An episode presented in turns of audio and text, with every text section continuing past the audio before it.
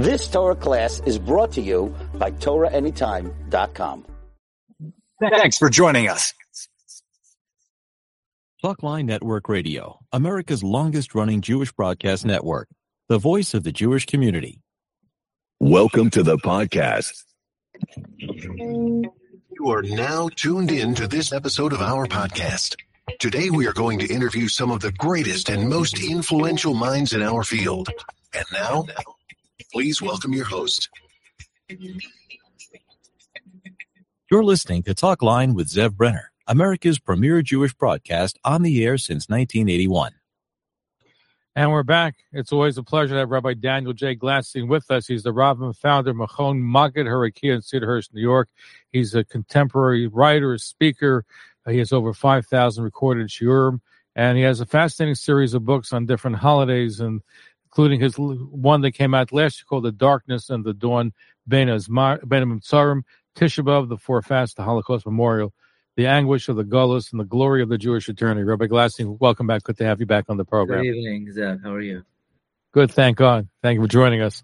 So I enjoyed your Sefer on Tisha B'Av, and I found some very unique thoughts in there. So I'd like to start off with something which deals with the melody of Eicha. We go, Eicha, na, na, na, na, na, na. You said there's a correlation between the Eicha melody and Simchas Torah. Yeah, I'd like you to reflect on that. Yeah, it's really a revolutionary discovery, I think. You know, the Eicha Nega, Eicha Hayashavadad, Oyehir Abbasiyam Haisa Gaman. But the Simchas Torah Nigan is almost identical. Kimitziya Hoy Teitse Saira Bavur David Avdecha. Right? Hashivenu Asher Vayivin Saira Vayomer Moshe. But there's only one. There's one difference. The difference is Kimitziyain Tetzei Sarah Udvar Hashem Mirushalayim. It ends up on an upbeat note. It ends on an upbeat note, a crescendo. So it goes to show that the original Rebbe says that there's a parallel between Tisha B'Av and Simchas Torah, namely, you have 9 days of sorrow, of mourning, in the 9 days Tisha B'Av. And you have 9 days of joy, beginning with Sukkot, and the ninth day being Simchas Torah. And they that's in Golos, but that's not in Eretz Yisrael, though. That's not in Israel, only in Golos. In Golos, that's true. But, you know, it's interesting. Chassam Sofer writes, you know, Mashiach comes, they'll have a extra day Yom Tov in Eretz Yisrael also. But that's for a different occasion. By the way, I saw brought down that there'll be 9 days of Hanukkah when Mashiach comes to far-flung communities, too. So Minchas Chinuch writes that, yes. Okay, nice. So these two sets of time parallel each other. In fact, Tisha B'Av is the day of Yirmiya Hanavi. Yirmiya was born on Tisha B'Av. He cursed the day of his birth. Simchas Torah is the day of Shlomo HaMelech. We talk about on Shemini Atzeres, we read about how Shlomo blessed the people. Kabbalistically, Yirmiya was the Gilgal of Shlomo HaMelech. So that's also another parallel. The reincarnation. What I happened to see, reincarnation, I saw last night, very late last night, that Tisha B'Av is the yard site of the Chayza of Lublin, one of the great Hasidic masters. And in the last year of his life, they couldn't find him on Simchas Torah. And they were looking for him. Where did the Rebbe go? And apparently he had fallen out the window, but not just fallen out the window, the entire window caved in. And upon further study, they discovered that he was involved in some kind of divine communion. He was trying to pressure the Almighty to bring the redemption, and he sort of pressed too hard.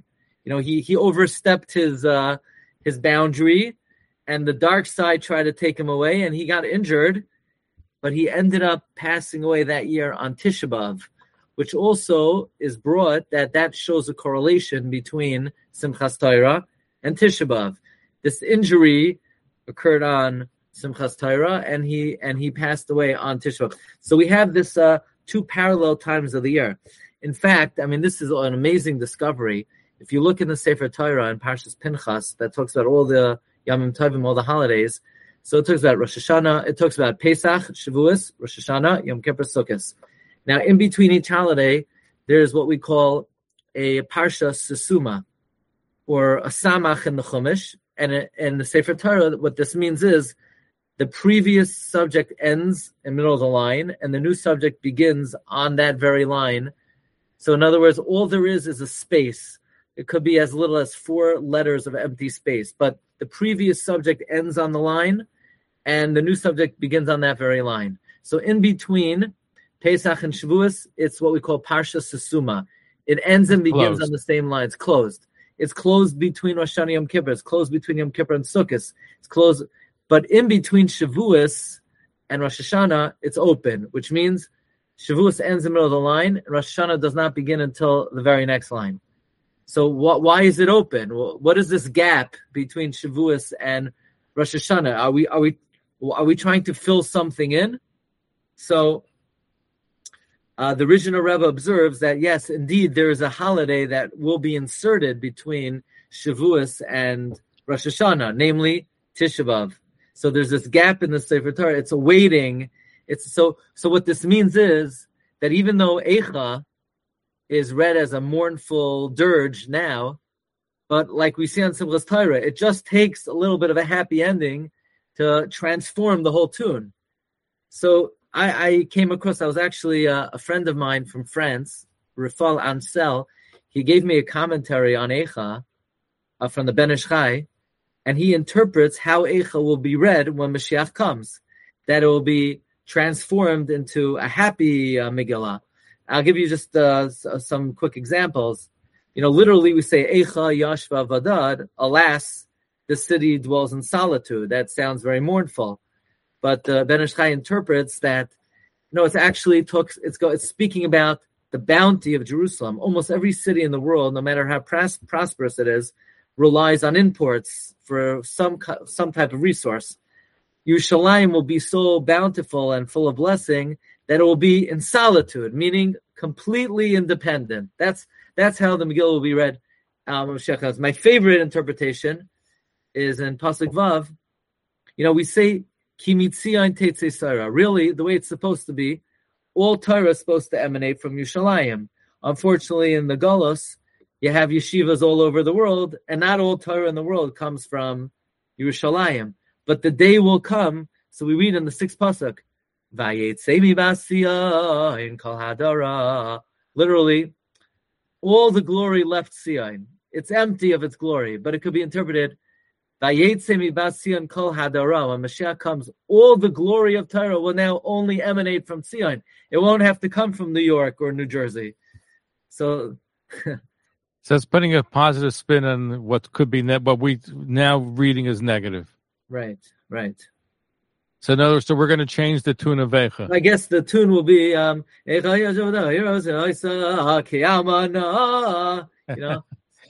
we can't wait for that. And of course, but on the very essence of Tisha B'Av, while it's the saddest day on the Jewish calendar, also has the seeds of the greatest joy. Mashiach was born or is born on Tisha B'Av. Yeah. The Medrash says Menachem is his name, right? That's one of the names that they ascribed to him. Yeah. So where's Mashiach? If he's born already, where is he? Where is he hiding?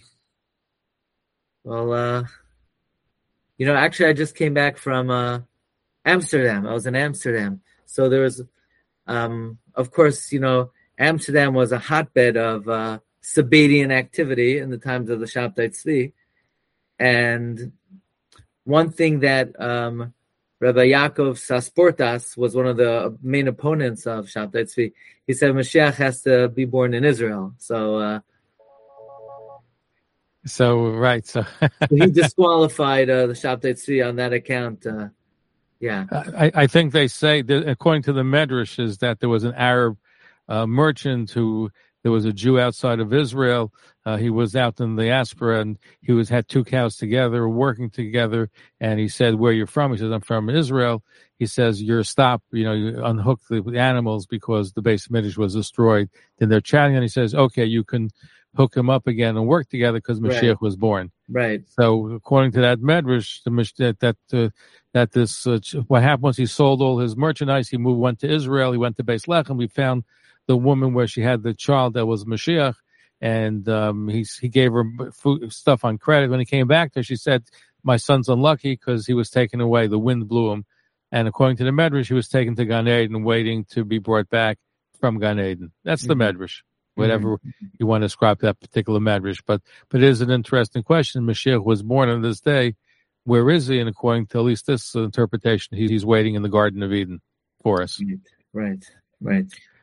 We're speaking with Rabbi Daniel J. Glassing. He is the Rav and founder of Machon Maggid Harakia in Cedarhurst, New York. His book, he has quite a few books on Jewish holidays. This one we're looking at is called The Darkness and the Dawn, looking at Tisha B'Av. You know, Rabbi Glassing, there was a movement. In Israel, they have a Yom HaShoah, a day of commemorating the Holocaust. But there was some thought, and I think Rav Soloveitchik was of the opinion that the day of Holocaust memorial should be moved to Tisha B'Av. All the tragedies are embedded in Tisha B'Av, and therefore it should be commemorated on Tisha B'Av itself. It didn't happen, but there was such a thought. I was curious to get your perspective. Yeah, well, that's an important hashkafa.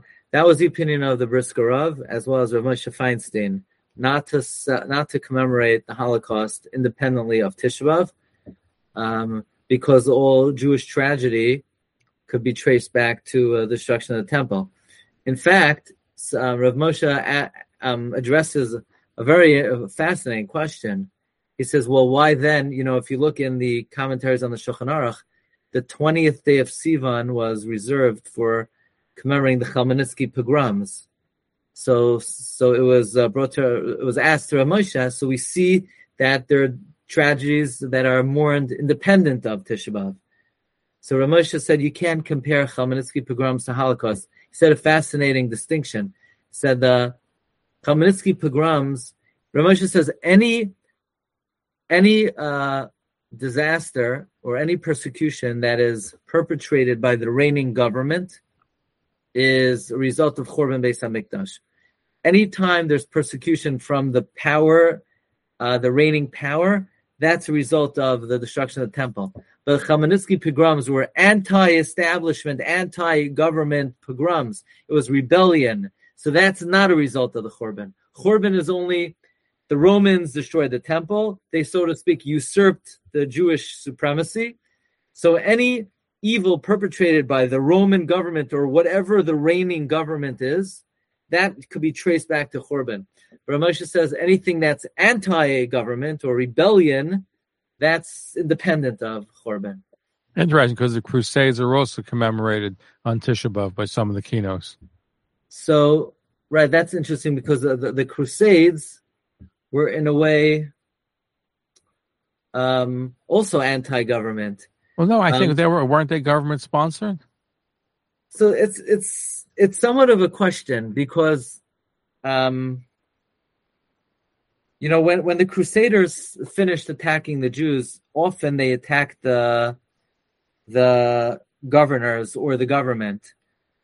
You had these knights. I mean, this is a separate subject. You had these knights roaming Europe, and they were just pillaging and violating and.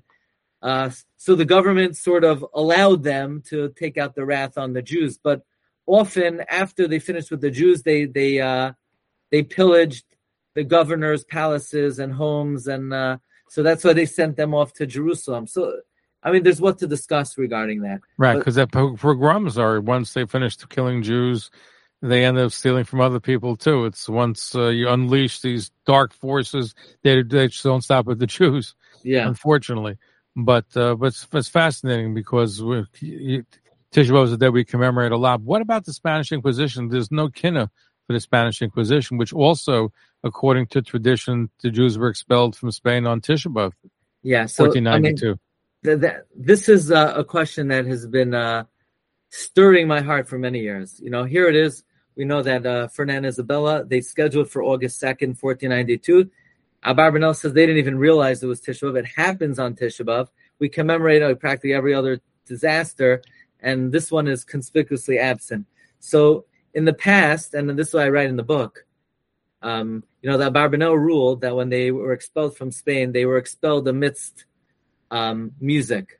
Even though it was Tisha B'Av, he allowed them to play music on Tisha B'Av. So one of the reasons he gave is because he didn't want the Jews to fall into despair.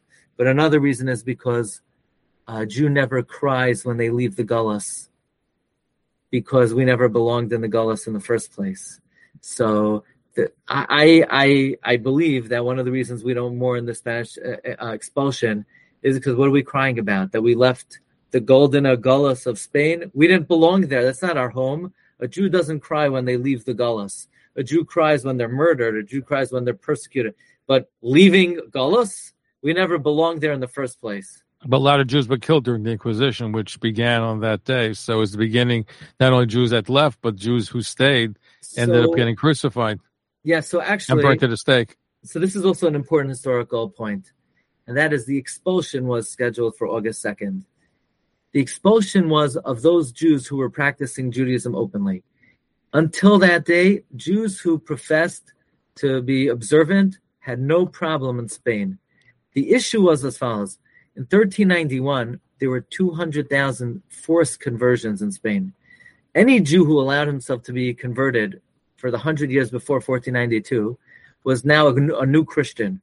A new Christian that now they were under suspicion that maybe they were practicing Judaism in secret. So for those Jews, there was Inquisition. The Inquisition was they were inquiring as to whether they were observing Christianity in secret as well. But the Jews who openly observed Judaism had no problem in Spain. So the Inquisition had been going on for decades in Spain. But what Torquemada was afraid of was Torquemada, the Grand Inquisitor, he tells Ferdinand, so long as Jews are openly practicing Judaism in Spain, they're going to be encouraging the new Christians, and maybe they're being observing Judaism in secret. So the truth is, expulsion was scheduled for Tisha B'Av, but the Inquisition had been going on for decades.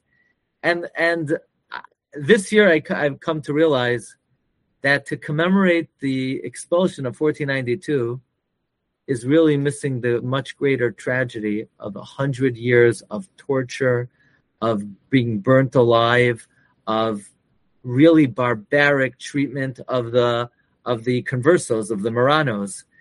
I mean, that was the far greater tragedy than the fact that Jews who openly observed Judaism were thrown out in 1492. The real tragedy, Zev, is that hundreds of thousands of Jews converted. Now, we don't like to talk about that. And I think the reason why we don't talk about the Inquisition on Tisha B'Av is because it's downright embarrassing for us. This was really the only time in our history that large segments of the community defected from our religion. We never had it before. We've never had it since. There were individuals throughout history, but in Spain, hundreds of thousands of Jews left the fold. And I think, like the Gemara says, that there's certain episodes in the Chumash we don't read the Targum of because of the honor of the Jewish people.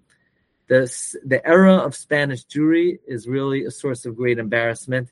And, I'm just going to, say it straight.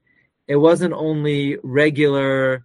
It affected the all strata of Jews, from Rabbanim, Rosh Yeshiva, Mayalim. There were great people who left the fold as well. There was a rabbi, Rabbi Solomon Levi. There were other Rabbanim. And it's an era in Jewish history that's probably the darkest. Really, the darkest days for Jewish people were the Spanish era. And I found in the writings of the Ravid that this was worse than Khorban Beis Hamikdash. This is a tragedy we don't mourn on Tisha B'Av. It's worse than the tragedy of the Khorban. To have such wholesale defection, we never had before and we never had since. Well, actually, we had something similar according to the Medrash in Egypt. Yeah. 4/5 of Jews died during the darkness plague. True. Only 1/5 left. We're talking about millions of Jews that didn't want to become Jewish or stay Jewish or leave to get Eretz Yisrael. Right. Look, in Egypt, you had people, maybe their faith was not complete, but to abandon the religion and to convert, that's, you're not going to read about this in the... Right. The question though with the Marranos is it wasn't a full conversion, is that they still practice Judaism in secret. So it wasn't as if they just say, hey, I love Christianity, I'm becoming a Christian. It was under coercion and they still maintained Jewish ties. That's why we had so many Marranos. You have so much Jewish blood. You came back from Spain. Absolutely. A lot of people in Spain have Jewish blood. Yeah, Jewish heritage. According to secular historians, as much as 80% of Spaniards have Jewish blood. But not all Jews were practicing Judaism in secret. Yes, surely many were, but the reality of what was happening was probably from the darkest times in our history. No, certainly was. And the Marranos were a lot of them, but I'm sure a lot of people converted, Jews converted, and stayed converted over the course of time. Our guest is Rabbi, founder of the Machon Maggid Harakia in Cedarhurst, Rabbi Daniel Glassing. His book that we're exploring is The Darkness and the Dawn Relating to Tisha B'Av. You tell a story about Chief Rabbi of Palestine, Rabbi Herzog. Tell us, share that with our audience. Are you referring to when he visited the Pope? About Rabbi Beryl Wein and One of the favorite stories. My grandfather actually met Rabbi Herzog in the DP camps. Rabbi Herzog had with him a list of the names of 10,000 boys and girls who were given to Christian institutions, monasteries, and so forth during the war. And he had audience with Pope Pius, and he said, "Here, I have a list of all the boys and girls. I have the names. You know, give us back our children. Right now, you're kidnapping them." And the Pope slams the door on his face. He says, "Look, all these Jews have been baptized. Once a Jew's baptized, we can never return him." And, nothing, thanks, but no thanks. So Rabbi Wein tells a story that Rabbi Herzog visited his community in Chicago after the war.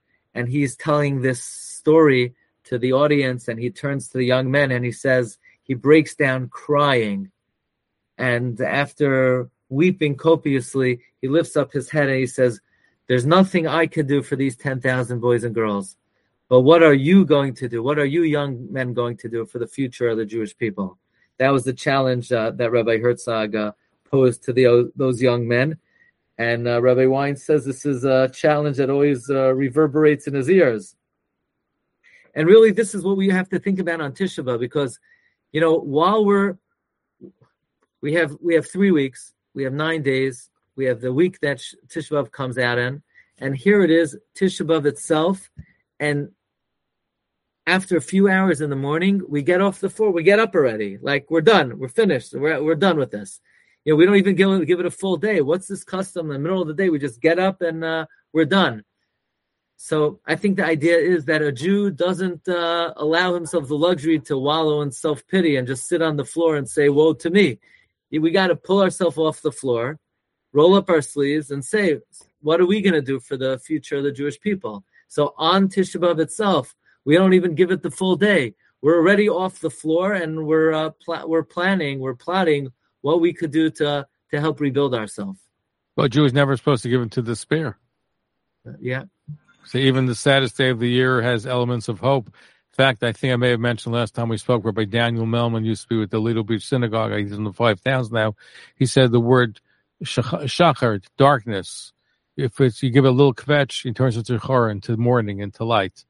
So that's our goal, is that even the darkest moments have elements of light, and we just got to pivot to the right direction, and it will be enlightened by it. And I think it's a powerful, powerful thought for Tisha B'Av. No matter how bleak things are, things will get better. Well, the question, though, is, it's unfortunate, and is that in Eretz Yisrael today we're finding such division, especially around Tisha B'Av time, unfortunately. Yeah, well, yes, there's division, but, on the other hand, there's also truth. And, look, this is an issue that if it would be relevant, if it would be any other country in the world, it would be instinctive that why should a democracy be controlled by any other member of the government? But when it comes to Israel, every country has a double standard with Israel, and that they fuel the fire. But Hashem should send peace to our brothers and sisters in Eretz Yisrael, and peace shalom. La'artzech v'shalom le'irech. No, we need peace, and we need unity. But that's probably the fact. Listen, the first Beis Hamikdash, the first temple, was destroyed because we didn't follow the laws of the Torah. We didn't keep Shemitah, but God let us come back after 70 years. But the second temple, second Beis Hamikdash, was destroyed because of sin and sin, because of baseless hatred. We're still in exile 2,000 years later. So that's the root sin of why we're still in Gullus, while we're still in exile. And the question is, how do we, and I ask you this question, I know it's hard to answer, but as a leader in the community, how do we foster more unity among our people, because that will bring the Mashiach. That's what turned away the Beis Hamikdash. What will bring it back is we're all together. And how do we do it? Yeah, look, you know, we've been trying to figure that out for 2,000 years. But even the Gemara that talks about the what we call Sinas Chinam and Kamsa Bar Kamsa, there's a lot more there than just trivial and petty dispute. If you look in Josephus, we'll discover that Bar Kamsa was like a spy on behalf of the Tzedokim. And the strife and the quarreling here, it's not talking about...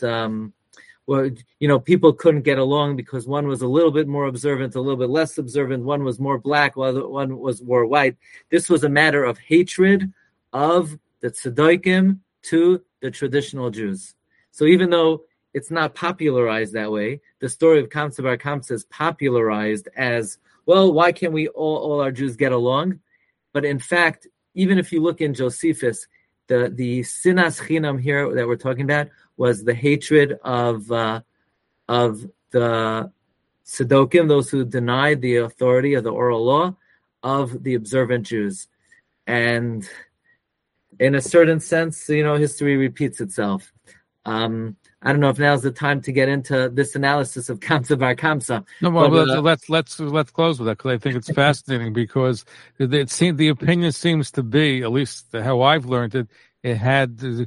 The situation been different where he wouldn't have thrown him out, that would have averted a lot of tragedy. Yeah, but there's more to the story.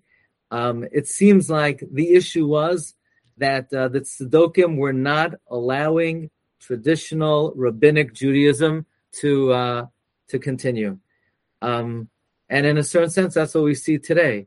How do you foster unity? Well, we need true Torah leadership, true Torah leadership, where if our nation is a nation, not through a geographical location, but through the Torah, like Rav Sadia Gaon teaches, that Ein Uma Seinu Uma Ela B'Torah, then allegiance to Torah, true Judaism, is our most compelling unifying force. Again, easier said than done, but... the unity that we need is not is more than just overlooking people's yarmulke color or clothing color. The unity that's required is unifying under the banner of Hashem and the Torah. So it's a matter of Jewish education. It's a matter of learning. It's a matter of teaching. It's a matter of understanding. And those who are steeped in the values of Torah, then sort of it's natural people won't get caught up in what we call superficial trappings. Remember Rav Kook, the first chief rabbi of Israel, if I remember correctly, and some others that said the question was, how could the irreligious, maybe they were anti-religious, secular Jews, the Zionists who build the country. So I think one of them said, talks about Yovel, the Jubilee year, first you return to your property, then you return to the Mishpachta, you return to religion. So there's something to be said about bringing people in, being makar of them, bringing them close, even though they were those secular Zionists of the early days were anti-religious. But yet there's a thought about bringing them in. And look at the kibbutzim today. Those that were the most rabid leftist kibbutzim became more observant as time went on. So... things change, and that's because of a positive attitude, a strong attitude. And even in Eretz Yisrael, when they had a recent demonstration, I believe in Bnei Brak, instead of throwing stones, they brought out shalom to the demonstrators. That created a whole different dimension as opposed to throwing stones, getting to a shouting match. So they're still our brothers and sisters, and whether they're religious or not, we have to reach out and set an example for them. Yeah, absolutely. The approach of... violent protest, we know, doesn't work and doesn't produce desired results. But like we daven, we say, "Oisa shalom b'mroima v'yasa shalom aleinu." That the Almighty, He should engender the peace among our people, and we await that great day. Amen, amen. What's your next book going to be? The next book is about the Tana Rabbi Meir. Rabbi Meir's opinion is that a Jew is always considered the child of Hashem, no matter what they do.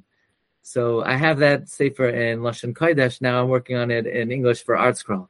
So, oh, very nice. Which brings to the unity theme. Even the worst Jew is full of mitzvahs, like a pomegranate, right? Like a pomegranate, yeah. That's right. So that's we have to be always be down the obstacles. Rabbi Daniel J. Glassing, we appreciate you being with us. I'm looking forward to your next book, and I recommend From the Darkness and the Dawn, Sefer Maggid Harakia on Tisha B'Av and related days. Thank you for joining us. Thank you. Have an easy fast. Okay. Thank you for tuning in to Talk Line with Zev Brenner, America's premier Jewish broadcast, the pulse beat of the Jewish community. For continuous Jewish programs, TalkLineNetwork.com. Or our 24-hour-a-day listen line at 641-741-0389. For past shows, you can find us on iTunes, Spotify, Amazon, YouTube, Instagram, and all major podcast platforms, or jewishpodcast.org. Thanks for listening to the TalkLineNetwork.com. Follow us on Facebook, Hello? Twitter, and Instagram. Hello? You've just experienced another Torah class brought to you by TorahAnytime.com.